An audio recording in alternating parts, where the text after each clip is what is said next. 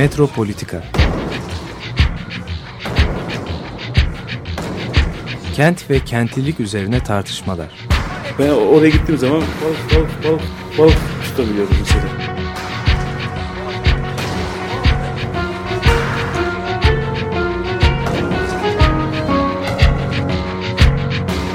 Hazırlayıp sunanlar Ayşin Türkmen, Korhan Gümüş ve Murat Güvenç. Takusuyor ki. Kolay kolay boşaltamadı. Yani elektrikçiler terk etmedi Perşembe Pazarı merkezinde. Merhabalar değerli Açık Radyo dinleyicileri. Metropolitika'da bugün Murat Güvenç ile ben Korhan Gümüş birlikte yapıyoruz programı. Murat, biz bu yıl önemli bir konuyu aslında gündeme getirecektik. Belki 100 tane de program yapabilirdik üzerine. Belki de yaptığımız programlarla çok alakası da var bu konunun, ama spesifik olarak bu başlık altında hiç incelemedik ya da tartışmadık birlikte, değil mi? Evet. Bauhaus'un 100. yılı, evet. 1919'da kurulan Bauhaus Tasarım Okulu'nun 100.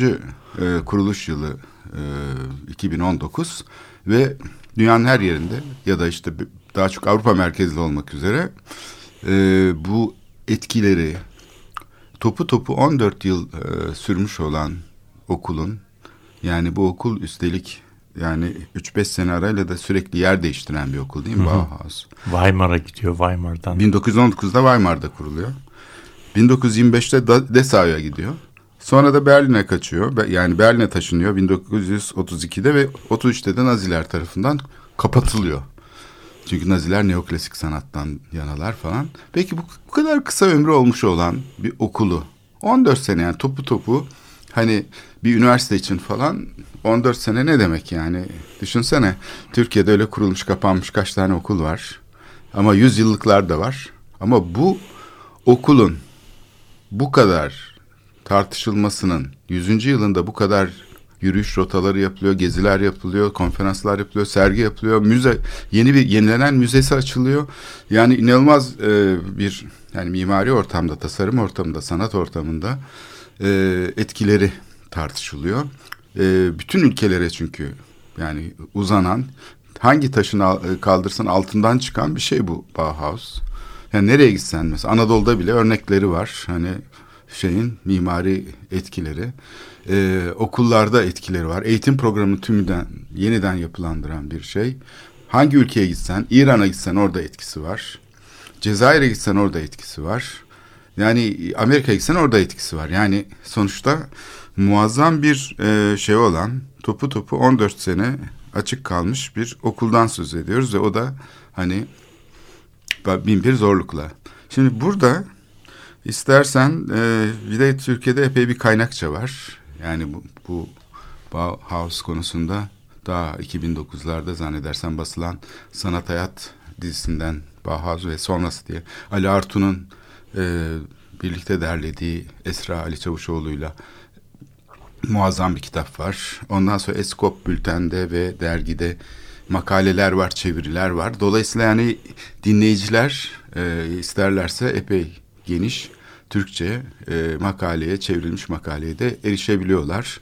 Üniversitelerde hazırlanmış tezler var. Bunlar şu anda şeyde hemen tarama yapınca çıkıyor karşımıza. Zaten Google'a bir soru olarak ise herhalde bir Çağlayan'la karşılaşılır. Türkçe. Evet, evet. Evet. Şimdi bu okulun yani bu 14 yılın çok ötesinde şey var, değil mi? Bir kapsayıcı alanı var. Bunu Ali Artun da altını çiziyor hep. Diyor ki yani bu okul sadece 1919'da açılıp da işte 1933'te Berlin'de kapanan bir okul değil. Onun 100 yıl öncesine gitmek lazım diyor. Buna referans veren tabii çok sayıda insan da var. Öncelikle yani biraz şeye de bakmak lazım.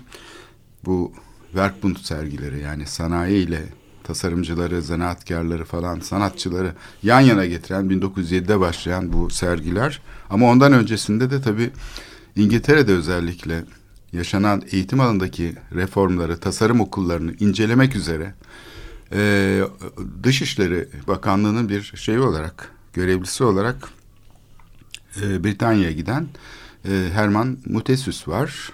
O asıl bu konuda epey bir şey derliyor.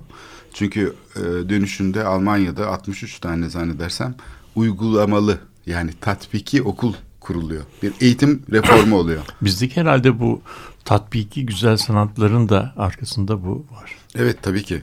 Yani bu programın etkileri biraz geç olmakla birlikte bize de geliyor. Geliyor ama onun gelme nedeni de biraz Nazilerden kaçan evet, aydınlar, entelektüeller, hocalar bunlar. Çünkü çok sayıda entelektüel dünyaya yayılıyor ve bir bakıma Naziler bu şeyi ne diyelim 20. yüzyılın en önemli sanat programını dünyaya zerk etmiş oluyorlar. Hı. Arkasından da tersine bir dalga oluyor.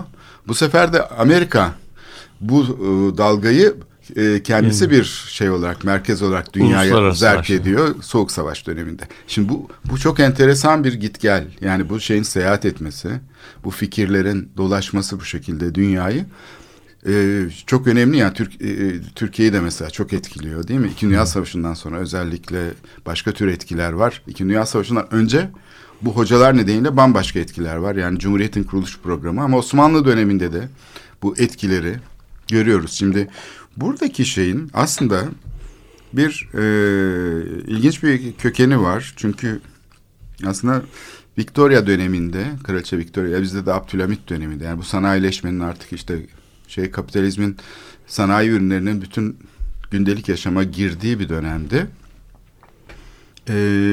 karşı bir tepki hareketinden de söz edilebilir. Yani bir zenata geri dönüş gibi. Yani John Ruskin'in hani idealleri böyle şeye karşı, işte zanaatın daha insani bir şey olduğunu, kapitalizmin aslında bu insani değerleri yok ettiğini tekrar getirerek aslında kalıptan çıkma eşyalarla yaşam çevremizi kuşattığını, halbuki zanaatın daha şey olduğunu, belki insani şeyler içerdiğini, işte William Morris'in daha böyle sanatsal bir bu tasarımcı. Yani. Onun öncesinde de aslında çok daha böyle tepkisel hareketler de var. Yani sosyalist hareketin dışında yani makine kırıcılarına kadar uzanabilir. Yani bu sanayiye karşı olan bir tepkiyle. Paradoks bu buradan kaynaklanıyor aslında. Bu sanayiye karşı olan tepki, zanaatla bütünleşme şeyi, zanaati aslında geri çağırma hatta özlemi gibi ortaya çıkan hareket İngiltere'de tasarım reformuna yol açıyor. Ben yani Bauhaus'un bu sözünü ettiğimiz makalelerde tarihiyle ilgili bol miktarda şey var, malzeme var. Onun için bu programda biraz aslında bu makalelerde olmayan bir şeyleri ya da yani bizim için taşıdığı şeyleri tartışalım istiyorum. Bu program için mesela taşıdığı anlamları tartışalım ve aslında fazla da konuşulmamış konular var. İşte bu paradoks mesela. Niye zanaattan söz ederken tersine yol açıyor? Mesela bu şeyin kurucu paradoksu. Bauhaus'un belki de temel paradokslarından biri. Çünkü yani William Morris'in tamam şeyini biliyoruz. Çok açık zaten böyle bir şeyi var. Zanaat övgüsü var. Neogotik bir şeyi böyle özlemi var falan. Ama Walter Gropius'unki tam tamına aslında modern bir tasarım paradigmasının unsuru olarak öğrencilerine yani bir tür zanaata geri dönün. Üretimi inceleyin, öğrenin, malzemeyi tanıyın, yapım teknikleri üzerinde çalışın derken çok enteresan bir dönüşüm oluyor. Çünkü zanaatın yerini endüstri aldığında, sanayi aldığında aslında bu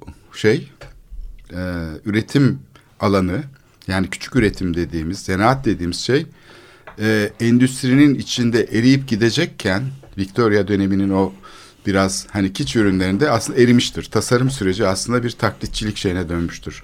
Tam tersine onu üretim alanından çekip çıkararak onu bir tür zihinsel bir eylemlikle bütünleştiren bir temsil sahnesi haline getiriyor. Yani bir tür entelektüel üretim haline getiriyor. Bunu mesela Richard Sennett'in Beraber kitabında da son yeni yayınlanan da Türkiye'de zannedersem geçen yıl o kitapta da görebiliyoruz. Dünya sergilerinden söz ederken Paris'te bunun hemen yanında alternatif bir şeyin olduğunu question sosyal diye böyle insani problemlerin ortaya konduğu şehirlerdeki göçmenlerin durumunun ele alındığı yani bir tür muhalefet ama diğer taraftan da o sanayileşmeyi sorgulayan kapitalizmi sorgulayan bir tarafı var. Dolayısıyla burada Bauhaus'un aslında hani hocaları aslında bir tür hani sosyalist ya da komünist şeyler olarak kendilerini tanıtıyorlar. Ve bu şeyin kendileri sosyalizmin katedrali olarak hatta adlandırıyorlar Bauhaus'u. Sanatçılar da öyle. Aslında onların tasarım felsefesi zanaata geri dönmek, yabancılaşmayı ortadan kaldırmaktan çok farkında olmadan kapitalizmin aslında kapitalizm dışı mekanizmalarla nasıl ilişkide olduğunu ve bunun metodunu geliştirmeye dayanıyor. Çünkü ürün geliştirme süreçleri yani sanayi içindeki ürün geliştirme süreçlerinin kurumsal bürokrasinin içinde erimiş olması pespaye ürünlere yol açarken iktidar altında şekillenen mimari tasarımlar bugün de hala tartıştığımız birdenbire bir tasarım metodolojisi karşımıza çıkıyor. Çünkü o disiplinin içinde malzemeyi tanıma imkanı ortaya çıkıyor. Yani tasarımcı, eğitimci, sanatçı kim olursa olsun bu disiplinin içinde artık bir şey halini alıyor o pratik. Kendisi de bir üretim süreciyle ilişkili. Onun üzerinde fikir ve şey geliştiren malzeme üzerinde işte işlev üzerinde maliyet üzerinde vesaire bir ara yüz oluşturmaya başlıyor sanayiyle. Bu çok ciddi bir kırılma noktası. Yani endüstriyel üretimin doğrudan da öyle sadece yapmak olmadığını aslında onu koşullandıran, onu kodlayan bir başka süreçle tasarım dediğimiz şeyin ortaya çıkışını haber veriyor. Bunu da tam tersine zanaata geri dönün, zanaatı öğrenin derken yapmış oluyor. Çünkü aslında tasarımın sadece bir akademilerde öğretildiği gibi şey çizmek, bina resmi çizmek olmadığını, bunun malzemeyle ilişkisi olduğunu kavramalarına ulaşıyor ki Viollet-le-Duc'un de kitabı mesela Entretien sur l'architecture falan tamamen buna adanmıştır. 1870'lerde o da yani tasarımın o neoklasik akademik tasarımın karşısına dikilirken bir reformcu olarak görmek lazım Viollet-le-Duc'u de. Bauhaus'tan çok önce 50 yıl önce akademilerin karşısına dikilip diyor ki siz diyor sadece biçimleri gösteriyorsunuz. Yani cephe süslemelerini öğretiyorsunuz. Oysa ki malzeme denen bir şey var. Beton var, çelik var, cam var. Yani bunlar yeni malzemeler ve siz bunların farkında değilsiniz. Hala yığma bina yapar gibi tasarım yapıyorsunuz. Çelikle bilmem neyle falan diye. Şimdi burada da böyle bir kırılma noktasına işaret ediyor. Belki de çok 200 yıllık bir kırılmanın yani sanayileşme, modernleşme sürecinin en böyle nadide veya şey noktası diyebiliriz buna. Tepe noktası mı diyelim ya da kırılma noktasının tam böyle şeyi yani belirgin olduğu yer. Evet tabii. Neyse güzel bir giriş oldu. Yani bu burada peki bu ilk başta sorduğun soruyu şey yapalım. Yani bunun tarihi tasarım alanındaki uygulamaları büyük uygulayıcıları, düşünürlerinin ötesinde bunu nasıl bir çerçevede değerlendirmek lazım bu olayı diye baktığımızda bu şeyin zannediyorum Giddens denen Anthony Giddens'ın kastedilmeyen sonuçlar diye bir kavramı var. Yani kastedilmeyen sonuçlar. Bu kastedilmeyen sonuçlar kavramının ben önemli olduğunu düşünüyorum bu şeyi anlamak için. Çünkü bu kastedilmeyen sonuçlar şu demek bizim gündelik hayatta farkında olmadan rutin olarak yaptığımız pek çok şeyin aslında çok kompleks sistemler üzerinde şey yapılmış. Uzun bir tarih süreci içerisinde şey olup yerleşik rafine olup mükemmelleşmiş nasıl diyelim müdahale biçimleri var. Bir biçimde bu müdahale biçimlerine, yapıp etme biçimlerine, pratiklere bir yerden bir dışarıdan exogenous yani daha öncesi olmayan birdenbire böyle ani bir bu yapının bir bileşenini değiştirirsen ondan sonra karşımıza o yapının, kompleks yapının diğer bileşenleriyle kendi arasında demin sana söylediğin gibi hani bir gerilim ortaya çıkıyor. Bu gerilim kavramı da çok önemli. Yani etimolojik olarak önemli. Çünkü fizikte gerilim bir moment kavramıyla. Hani moment.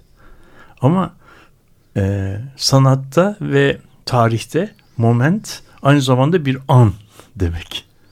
Yani an ile gerilim kavramının aslında aynı sözcükle ifade edilmesi üzerinde durmamız lazım. Çünkü bizim an dediğimiz şey işte bu sistemin o anki gerilimli yapısını şey yapıyor. Yani bu gerilim hiçbir zaman yok olmuyor. Gerilim tansiyon gibi bir şey. Yani toplumsal sistemde her an, her bileşen arasındaki ilişkiler aslında böyle huzur içinde yumuşak ilişkiler değil de aslında gerilimli ilişkiler. Ve o gerilimli ilişkiler bir denge durumuna şey yapıyor. Bunların içerisinde bu dengeyi nasıl zıvanasından çıkaracak, çığırından çıkaracak bir müdahale olursa o zaman bu var olan gerilimlerin büyüklükleri çok artıyor. Ve ortada işte devrim dediğimiz büyük dönüşümler oluyor. Yani bu yapının o zaman iki tane değişim var. Bir kendisinin kendi şey içerisinde yavaş yavaş değişimi var. Ki buna evrim diyebiliriz. Uzun evrimli değişimi. Hiçbir zaman aynı kalmıyor. Ama bir de belli anlarda bunun üzerine yapılan büyük müdahalelerin getirdiği çok çarpıcı sonuçlar var. Burada şimdi ben 2-3 tane noktayı şey yapayım. Bu konuşmaya gelirken düşündüm. Bir tanesi tabii sanayi devrimi. Demin sen de bahsettin. Yani sanayi devriminin yapanlar herhalde toplumsal yapıya bunun etkileri ne olur, bu bilmem toplumsal yapıda ne gibi sonuçlar doğurur gibi düşündüklerini hiç sanmamak lazım. Böyle bir düşünceleri yok. Onlar pompa yapıyorlar. İşte daha kuvvetli presler, vinçler, makineler yapıyorlar. Buhar makinesi yapıyorlar. O makineyi alıyorlar. İşte nakliye alanına, gemilere uyguluyorlar ve buradan işte bir takım şeyler çıkarıyorlar. Bir takım yani nasıl diyelim yenilikler ve bu yapılan yenilik aslında şu. Bu teknolojiye sahip olmayan diğer uluslarla bu teknolojiye sahip olan uluslar arasında çok büyük bir birikim farkına şey yapıyor. Başkalarının işte binlerce adama ay emekle sarf ettiği işi sen çok daha kolay yapabilir hale geliyorsun. Bu da sana inanılmaz bir şey nasıl diyelim rekabet gücü şeyi sağlıyor. Ama bu bir kere cini şişeden çıkardıktan sonra bu cinin şişe dışındaki başka problemlerini de şişede otururken hiç bizim farkında olmadığımız başka ihtiyaçlarını gidermek lazım. Bir tanesi bu Marx'ın ifade ettiği bu büyük üretimi yaptın. Artık çok miktarda üretini çok ucuza yapabiliyorsun. Güzel. Bunu yaparken de köylülüğü ortadan kaldırdın. Köylülüğü işçileştirdin. Yeni iş ilişkileri bir kısmını kurdun, bir kısmını kurmadın ve yeni sosyal yapının şekli şemaili Engels'in İngiltere'de işçi sınıfının durumu kitabında şehirler açısından okunabilir. Şehirlerin Manchester'ın neye benzediğini o dönemde çok veciz bir şekilde şey yapıyor. İkincisi de realizasyon krizi dediği bir şey. Bu ürettiğini ne yapacaksın? Yani ürettin. Bunlar satılamaz ise yani yeteri kadar satılamadığı takdirde bu büyük bir krize yol açıyor. Ki 1848'de olan ve Fransız ihtilalinden sonraki en büyük ikinci ihtilali yaratan şey de bu realizasyon krizi. Bu realizasyon krizinin ortadan kaldırılabilmesi için yeni tüketim kalıplarının ortaya girmesi lazım. Bu yeni tüketim kalıpları da metaları alıp yani malları alıp metaya çevirip onu paraya çevirip böyle o birinci Harvey'in söylediği sermayenin birinci çevrimi dediği çevrimde dolaşarak olmuyor. Çünkü o çevrim sizi bir yerde bu realizasyon krizine geçiriyor. Bu krize aynı şeyi yaparak o krizden çıkmanın imkanı olmadığı için işte Paris'te yapılı çevrenin imar, bayındırlık işlerinin aslında kapitalizmin için gerekli yeni birikim roundlarının hazırlayıcısı olduğu keşfediliyor. Haussmann'ın operasyonu Harvey'e göre kapitalizmi bu krizinden çıkaracak büyük bir müdahaledir. Bu müdahale olduktan sonra da 1848'den sonra Paris'i yıkıyorlar büyük bir kısmını. Yeni bir Paris yapıyorlar. Paris yeni bir Paris olarak yapılırken, demiryolları inşa edilirken bu sefer de krizden çıkılmış oluyor. Anlatabilir miyim? Yani şehrin bakışını aslında şeyde koşullandırıyor mesela, işlevsel olarak şehre bakmak, tabii, kesip biçmek, şuradan cadde geçecek, buradan bina. Değil artık o cadde, imar, yapılı çevre kendisine, yani ki bir kullanım değeri olmaktan çıkıyor veya bir estetik değer olmaktan çıkıyor. Bir iktisadın gelişebilmesi için yapılması gereken bir işlev haline geliyor. Hatta da bir ne denir? Emir. Yani, mesela şu 2 günde Sirkeci'den trene binip Paris Fuarı'na gitmek mesela bu. Evet. Zarifi'nin torunun, Yorgo Zarifi'nin anlattığı hikaye. Evet. Biniyorsun Sirkeci'den trene, yataklı tren ve 2 gün sonra Paris'tesin. Evet. Şimdi bu çok büyük bir değişiklik. Muazzam. Padişah ne diyor? Benim yatak odamdan geçsin isterse. Gelsin de diyor tren, evet, Sirkeci'ye. Evet. Bahçeyi değil yani Topkapı Sarayı'nın bahçesini, evet, isterse benim yatak odamdan geçsin diyor. Yani o kadar emredici bir şey bu. Evet. Şimdi bu tabii bunu ben iktisatla ilişkilendirdim. Ama bu olduğu zaman bu yani Harvey'in hem şeyde bu Limits to Capital kitabında sermayenin limitleri hem de bu postmodernliğin durumu kitabında bunlar çok veciz bir şekilde anlatılıyor. Yani bu birikim rejiminin krizleri aslında bir sonraki birikim rejiminin altyapısını hazırlayarak çözülüyor. Yani yeni yollar, yeni hava meydanları, barajlar, otoyollar bilmem ne yaparak sen aslında toplumun bütün altyapısını değiştiriyorsun. O altyapıda yeni bir toplumu inşa ediyor. O inşa ettiği zaman da belirli bir süre daha bu realizasyon krizine girmeden toplum devam ediyor. Şimdi bu zıvanadan çıkarma, çıkarma şeyi işte sanayi devrimiyle başladığını, erken modernitede de bunun tabii öncülleri var. Çok enceliğe götürebilirsin ama şimdi konumuz o değil. Bu Bauhaus'a getireceğiz. Bu sadece iktisat alanında yerleşik olarak kalmıyor.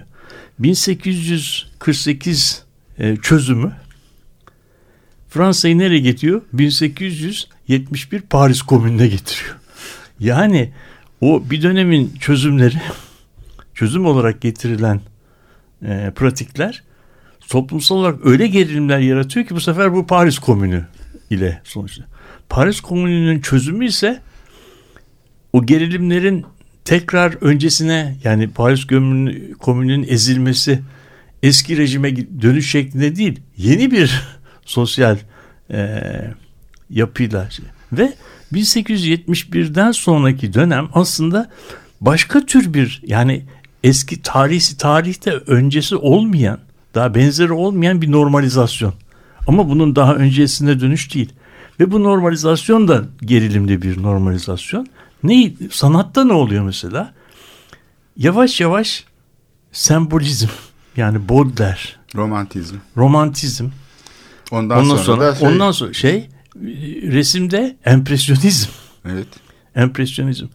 Empresyonizm dediğimiz şey, yani ilk ortaya çıktığı zaman, yani resmi şöyle değerlendirmelisiniz. Akademik resme karşı, akademik resmin temsil modellerine karşı, hayır efendim ben bunu böyle görüyorum demektir. Ve ben bunu böyle görüyorum dediğin zaman bu resmi yerleşik sistemin hiçbir sergi salonunda o Monet'in, Cézanne'ı asla almak istemiyorlar koleksiyona. Tabii. Yani Louvre'un koleksiyonuna zorla veriyor biliyorsun. Evet, yani Isaac de Camondo tamam, zorla Cézanne'ları diyor ki bu şeyleri alırsanız yani Cézanne'ı almazsanız ben bunları da vermiyorum diyor. Tamam işte bu Cézanne'ı zorla. Tamam işte demek ki bu işte gerilimin, sanat alanındaki gerilimin bir göstergesi. Baudelaire bu dönemi nasıl tanımlıyor? Nefis bir metaforu var. Mal de siècle. Yani yüzyıl hastalığı. Yani bu yüzyıl hastalığı şu. Ve kullandığı, Paris'le ilgili kullandığı spleen kelimesini de açmak lazım. Spleen İngilizceden aldığı ve Fransızca'ya tercüme ettiği bir kelime. Yani Fransızcası olmayan bir kelime. Belki bizim Orhan Pamuk'taki hüzün kelimesiyle. Spleen nesnesi olmayan bir üzüntü demek. Yani bir hüzün, yani hüzün o aynen belki de o hüzün o spleen'i karşılıyor. Bilmiyorum, şey yapmak istemem ama yani şimdi bu spleen de Paris'te bir, yani Paris'te bir hüzünden bahsediyor. O hüzün Paris eski Paris değil. Yeni bir takım süreçler var. O yeni süreçlere uyumda bir takım sıkıntılar var. Akademiyle akademi dışı sanat arasında gerilimler var. Fizik, bilim, bir de bilim alanında da çok ilginç gelişmeler var. Darwin biyolojinin temellerini sarsıyor. Freud psikolojinin temellerini sarsıyor ve nihayet Fransızca'da bir kelime daha var. O da coup de grâce dedikleri. Yani nihayet matadorun şeyi öldürmesi anlamında. Yani son nihai darbe evet. dediği şey. Yani artık olayı bitiren şey Einstein'in relativite kuramının formülasyonu. Şimdi bu bizi relativite kuramının formülasyonuyla beraber konvansiyon denilen her şeyi kökünden sarsan bir şey var. Öyle olduktan sonra bu niye böyle yapılıyor? Niye sorusunun cevabı artık geleneksel açıklama olmuyor. Her şeyin bir alternatif ve bu da bizi bu alternatif temsil şeylerine doğru getiriyor. Bu da tabii yeni bir toplumun, yani yeni teknoloji geliştirdiğiniz zaman yeni bir toplumun kurulmasının kaçınılmazlığını sağlayan bir şey yapıyorsun. Bu şimdi bir yeni teknoloji geminin kalafatlanmasında şu malzeme yerine bu malzemenin kullanılmasıyla ilişkili bu da bir teknolojik yenilik ama sanayi devrimi öyle bir şey değil. Yani sanayi devrimi kapsayıcılığı itibariyle yani şişesinden çıkmış cin gibi bir daha yerine sokmak mümkün değil ve onun gereksinimleri de ancak toplumun buna uyum yaparak şeyle geliyor. Ve sanatta bu sefer dadaizm, müzikte atonal müzik, değil mi? Yani hayatın siyaset biliminde devrim, siyaset bilimde de devrim kuramı. Yani yerleşik sistemin temel konvansiyonlarını şeyinden çıkaran, zıvanasından çıkaran yepyeni gerilimlere yol açıyor. Ben Bauhaus'u bu ortamın, bu mal de siècle'in, bütün bu çok kapsamlı dönüşümlerin aslında demin sen onu bahsettin, sanat tasarım alanında yarattığı bir dönüşüm ihtiyacının, yeniden tanımlama ihtiyacının formülasyonu, manifestoya dönüşmesi ve ondan sonra da o manifestonun ucunun açık olması lazım. Manifesto aslında hem bir eleştiri içeriyor hem bir potansiyele işaret ediyor ama bütün manifestolar tam ne yapılması gerektiğini söylemiyorlar. Yapılabilirin sınırlarını çiziyorlar yeni çerçeve içerisinde. Onun içerisinde ne yapılabileceği yere, zamana, zemine, ortama göre insanların buluş içerisinde çerçeveleniyor, yapıyor. Bu da tabii bizi 70'lerin sonuna kadar dünyanın tüketmeye doyamadığı bir uluslararası stile getiriyor. Ondan sonra tabii Bauhaus'un yeni anlamlarını postmodernite içerisinde yorumlamak gerekiyor. Şimdi çok temel bir şey yaptın aslında, söyledin. Tarih yazımı açısından bunun bir biçimsel ya da stiller sıralamasında oluşmadığını, sanat tarihiyle koşullar arasındaki ilişkiyi ve bunun da yansıma ilişkisi şeklinde değil ama nasıl gerçekleştiğini söyledin. Şimdi bir müzik arası vereceğiz ama programın sonrasında da buradan bu bereketli bir oldu. Ben yorum olduğunu düşünüyorum. Yani bu meselenin tarih yazılmasına çok temel bir şey, sanat tarihi açısından da bunu tartışacağımızı düşünüyorum. Arnold Schoenberg'den dinleyelim istersen. Survivor from Warsaw isimli parçayı.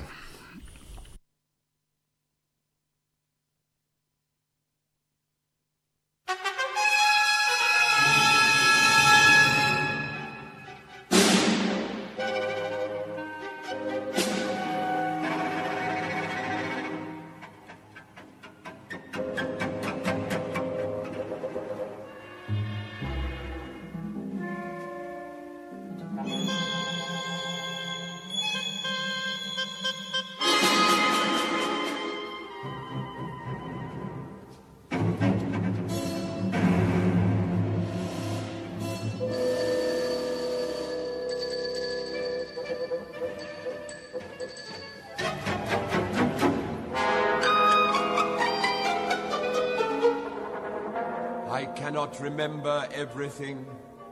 I must have been unconscious most of the time. I remember only the grandiose moment when they all started to sing as if prearranged. The old prayer they had neglected for so many years.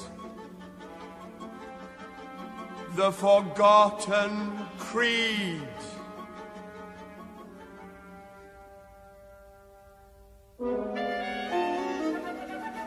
But I have no recollection how I got underground to live in the sewers of Warsaw so long a time. The day began as usual. Reveille, when it still was dark. Get out! Whether you slept or whether worries kept you awake the whole night, you had been separated from your children, from your wife, from your parents. You don't know what happened to them. How could you sleep?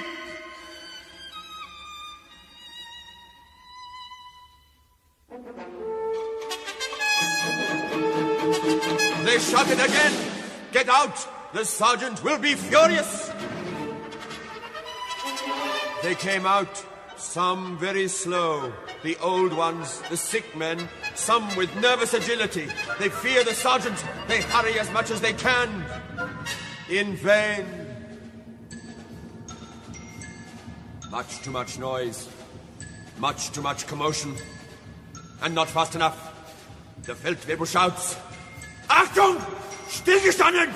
Na, wird's mal! Oder soll ich mit dem Gewehrschulmann nachhelfen? Na gut, wenn ihr Stockers haben wollt! The sergeant and his subordinates hit everyone, young or old, strong or sick, guilty or innocent. It was painful to hear the groaning and moaning.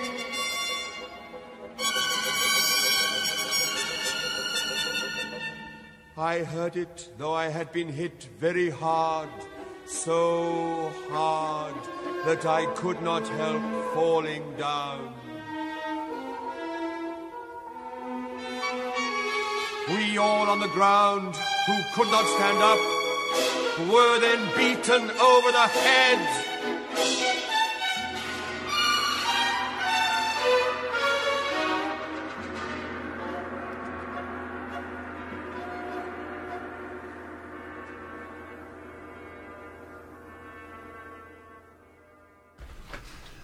Evet, programımız devam ediyor. Metropolitika'da bugün Murat Güvenç'le ben Korhan Gümüş birlikteyiz ve bu senenin anlamlı konusu, anlamlı başlığı 100. yıl Bauhaus'u işliyoruz. Bauhaus'un 100. yılını programa taşıyoruz. Bu herhalde bizim bütün programlar aslında taşan bir özelliği var. Konu çünkü ilgilendiriyor bizim programımızı çünkü demin de söylediğin gibi modernliğin aslında bir stil paradigması olmadığını, arkasında köklü, çok daha farklı şeylerin olduğunu, fakat bizim tarih yazımının bunu bir stil şeyine de zaman zaman dönüştürebildiğini görüyoruz. Dolayısıyla birinci şey, benim burada tartışmak istediğim şey, Bauhaus'u yaratan koşullar kadar Bauhaus'u imha eden koşullarda günümüzde geçerlidir diye düşünüyorum. Çünkü bunun, yani bu gerilim günümüzde de devam ediyor. Yani modernleşmenin iki ayrı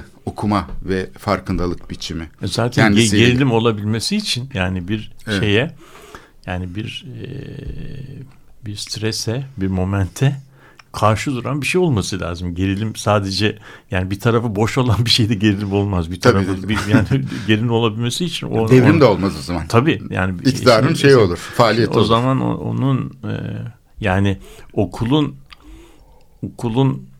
ortaya çıkışı ve yarattığı reaksiyon o bakımdan çok öğretici. Niye 1933'te kapatılıyor? Niye göç etmek zorunda kalıyor? Ve niye o insanlar Amerikalara gidiyorlar? Başka niye Amerika sahip çıkıyor? Niye Amerika sahip çıkıyor? Niye Martin Wagner gibi bir adam İstanbul'a geliyor?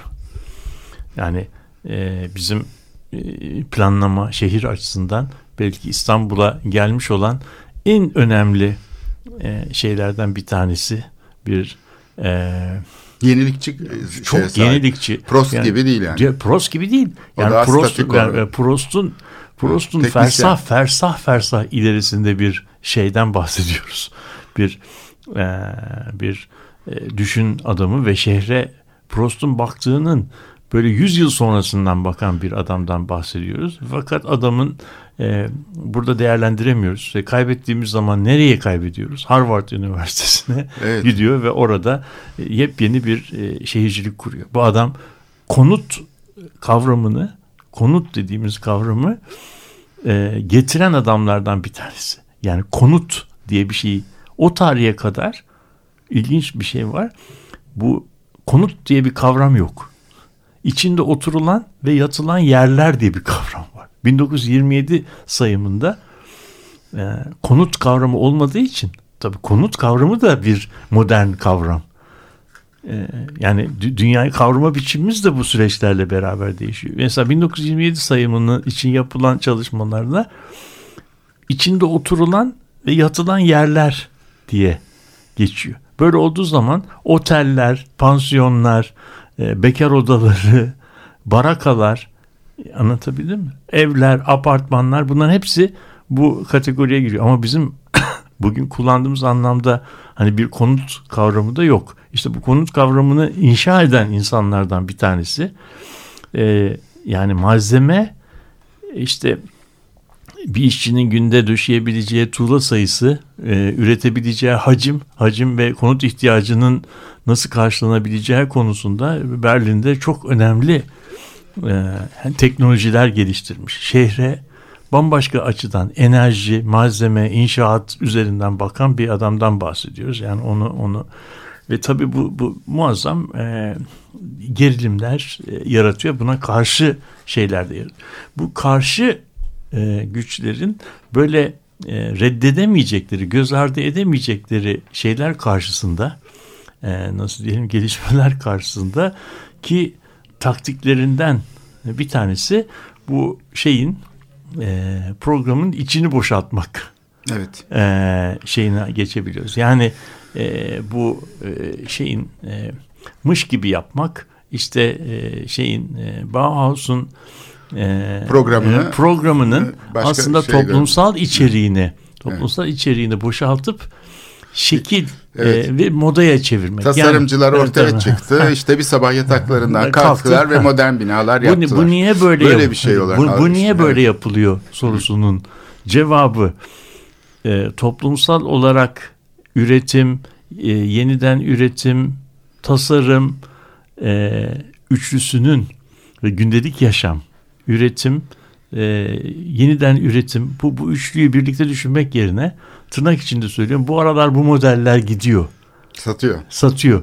Ya geldiği zaman, o zaman bu form, yani o dönemde geliştirmiş olan formlar toplumsal içeriklerinden yani kaybediyorlar, bir kabuğa dönüşüyorlar. Bir de şu var tabii, hani nasıl süs bir zamanlar zenginliğin göstergesi ise bugün de tersine modernlik zenginliğin göstergesi haline aldığı için işte tasarım şeyi olmayan işte ürünler fakir insanlar için ama böyle şey tasarım, dizayn yapılmış işte limon sıkacakları, efendim kahve makineleri, Danimarka malı müzik setleri falan da zenginler için. Bu böyle bir ayrıma da yol açıyor. Yani şeyde bu Weimar'daki tasarım okulunun yaptığı müzeyi ziyaret etmiştim. Orada böyle işte meşhur bunların mutfak tasarımları var.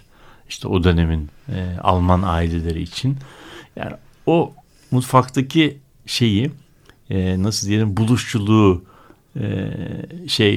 gördüğünüz zaman yani hayranlık içinde kalıyorsunuz. Ama oradaki şeylerin pek çoğu bugün bugünkü bizim pratik hayatımızda bir piyasa değeri olmadığı için uygulanamıyor. Mesela kayan mutfakta kayan şeyler var. Aydınlatma elemanları var.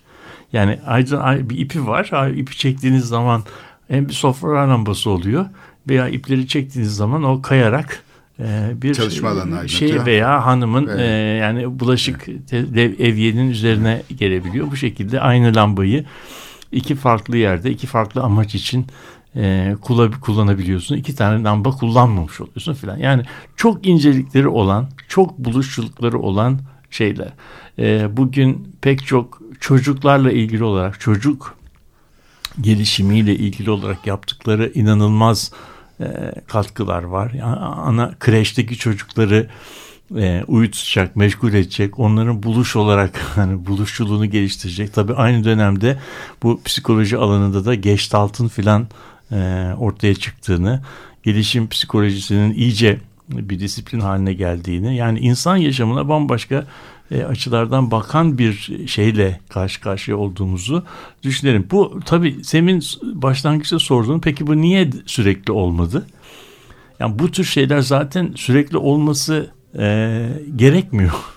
Yani bu başarısı sürekli olarak kendini ispat etmesi ile ilgili değil. Bu zaten yapacağını yapmış. Yani o manifestonun uygulanabilirliği, gerçekçiliği, geçerliliği, relevance'si, hatta estetik değeri kendini kabul ettirmiş. Yani okul zaten kendini sürekli yeniliyor. Yani o kısacık 14 yıllık hayatı boyunca 4 defa program değiştiriyor. Birbirinden ters uçlara kadar da gidebilecek zanaatla ilişki konusunda, sanayiyle ilişki konusunda şeyler çıkarıyor ortaya. Evet. Yani bu yüzden de okulun kendisi zaten bir hareketlilik alanı. Evet. Kendi içinde zaten müthiş anlaşmazlıklar var, müthiş gerilimler var. Yani ama yapacağını da yapmış. Yani yapacağını yapıyor. Burada benim mesela bak şimdi birkaç tane konu oldu. Bir tanesi bu stil meselesi. Sen çok yani birinci şey söyledin, yani bu tarih yazımında gösterildiği zaman bazen şey oluyor, bunun bir akış ya da bir lineer bir şey içinde böyle bir formların değişimi gibi gözüküyor. Oysa ki kırılma noktaları var dedim ve bu kırılma noktasının bu koşullarla ilişkisini, yani stil paradigmasını, biçim değişimi gibi gösterilen bir şey olmadığını, bunun temelleri üzerine daha böyle materyalist, maddi bir okuma bu aslında. Daha bütüncül bir okuma. İkinci bir konu var. Gene bu programın içinde benim dikkatimi çeken bu disipliner şeylerin içindeki benzerlikler ya da etkileşimler. Yani danstan işte resme, işte mimariden işte endüstri tasarımına, hatta siyasi düşüncelere kadar yani birçok konuda bir şey var. Bu etkileşimi eğitim programında da görüyoruz. Temel tasarım. Şimdi bütün yani eskiden olmayan bir şey, mesleklerin tasarımla ilgili ve sanatla ilgili mesleklerin, eğitim şeyinin içindeki insanların ortak alabilecekleri şeyler, programlar. Bu eğitim programında köklü bir şey yaratıyor. Yani temel tasarım diye öğrencilerin ilk başta şeylerle başlaması. Bir takım böyle ne mimarlık, ne resim, ne heykel ama hepsi olan temel tasarım ögeleriyle başlaması. Evet. Burada benim şimdi şöyle bir senin söylediklerinden çıkardığım bir sonuç var. Zaten kullandıkları araçlar temsil araçları değil mi? O zanaat dedikleri şey aslında çizim pratikleri olsun, temsil pratikleri olsun, maketler yapma, üç boyutlu düşünme, hareket etme. Bütün bunları aslında o eğitim alanına taşıdıklarında zaten o araçlarla, o soyutlama araçlarıyla taşımış olmuyorlar mı? Dolayısıyla aslında kurucu ögesi, biz hep nesneler diye bakıyoruz ve disiplinlerin nesneleri olarak algılıyoruz. Halbuki onlara bakış metodolojimiz benziyor ve ilişkili. Evet. Sanat, modern sanatın aslında temel şeyi, modern tasarımın, modern sanatın aslında bu ilişkisellik. Tabii şimdi bak o noktada demin hakkında hiç söz etmediğimiz bir başka eğitime refere ettiğin için söyleyeceğim. Bu bizim anlattığımız sürecin şimdiye kadar konuştuğumuz şey çok Avrupa merkezliydi. Bir de Amerika'nın buna bir katkısı var. O da yani 19. yüzyılın sonunda Amerika'da ortaya çıkan ve de Peirce ve Dewey eğitim şeyinde, yani pragmatizm felsefesi. Şimdi eylem üzerinden öyle öğrenme. Şimdi bu Peirce çok önemli bir düşünür Ve biz bugün Peirce'i birçok şeyi yaptığımız gibi zannediyorum yeniden şey yapıyoruz, keşfediyoruz. Çünkü Peirce şunu keşfediyor. Bilimin hipotez sınamaya yönelik metodu, yani biz bir hipotez atalım, araştırma yapalım. Hipotez geçerliyse işte yani atılmadıysa, hipotez destekleniyorsa devam edelim. Yoksa modelimizi değiştirelim. Bunun toplumsal hayattaki uygulamasının o kadar da geçerli olmadığını. Yani toplumsal hayatın kurulu çerçevelerde hipotez sınama üzerinde değil de toplumsal hayatın aslında yaşanılarak öğrenilen bazı şeylerin pratik içerisinde şekillendiği, önceden yapılamadığı, önceden hipotezinin kurulamadığını şey yapıyor. Yani hipotez kurmayla hipotezin sınanmasının aynı anda olduğunu söylüyor. Bu tabii daha bugün eylem için araştırma, tasarımı bir öğrenme sürecine getirme konusunda yepyeni bir çığır açıcı bir değişim yapıyor. Temel tasarımın aslında mimarlığın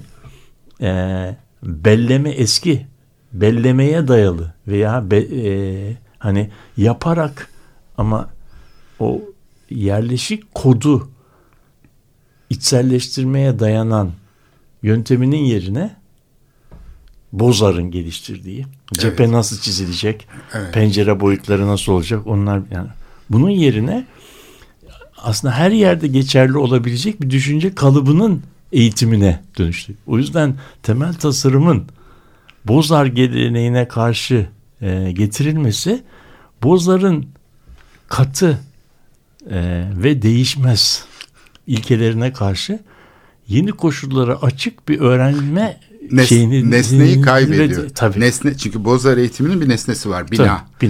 Burada artık bina değil. Burada yani tamamen soyut. Grafik. Yani bir tür temsil. Bu binada olabilir, resim de olabilir, müzik de olabilir. Çatal bıçak da olabilir. Evet. Veya çocuk oyuncağı da olabilir. Evet. Şimdi, yani resim mimaridir. Mimarlık grafiktir. Öyle falan mi? Her şey olabilir. Tabii. Dolayısıyla seni şeyden kurtarıyor. Nesneye bağlı olmaktan kurtarıyor. Ve yani bu bir özgürlük yaratıyor.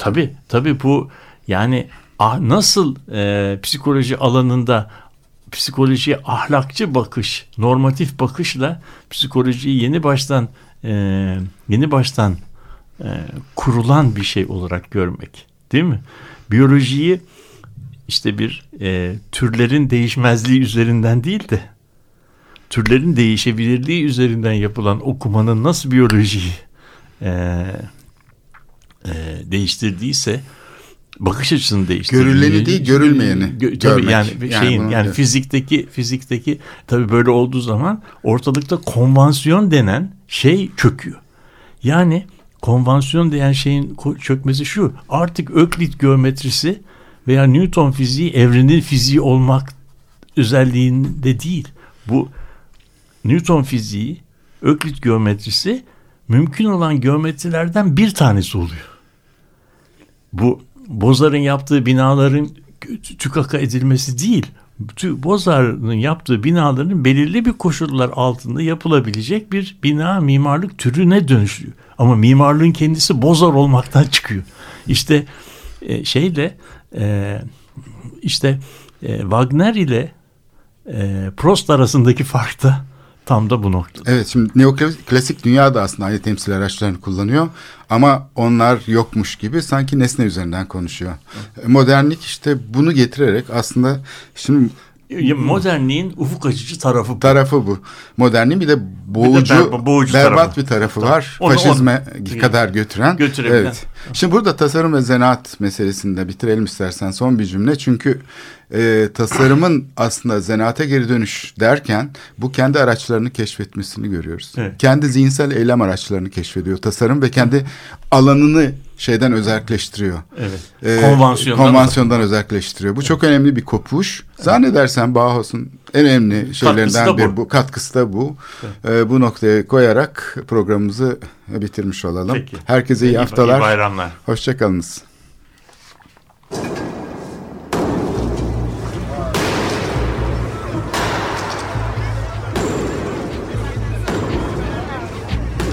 Metropolitika. Kent ve kentlilik üzerine tartışmalar. Ben oraya gittiğim zaman balık tutabiliyordum mesela.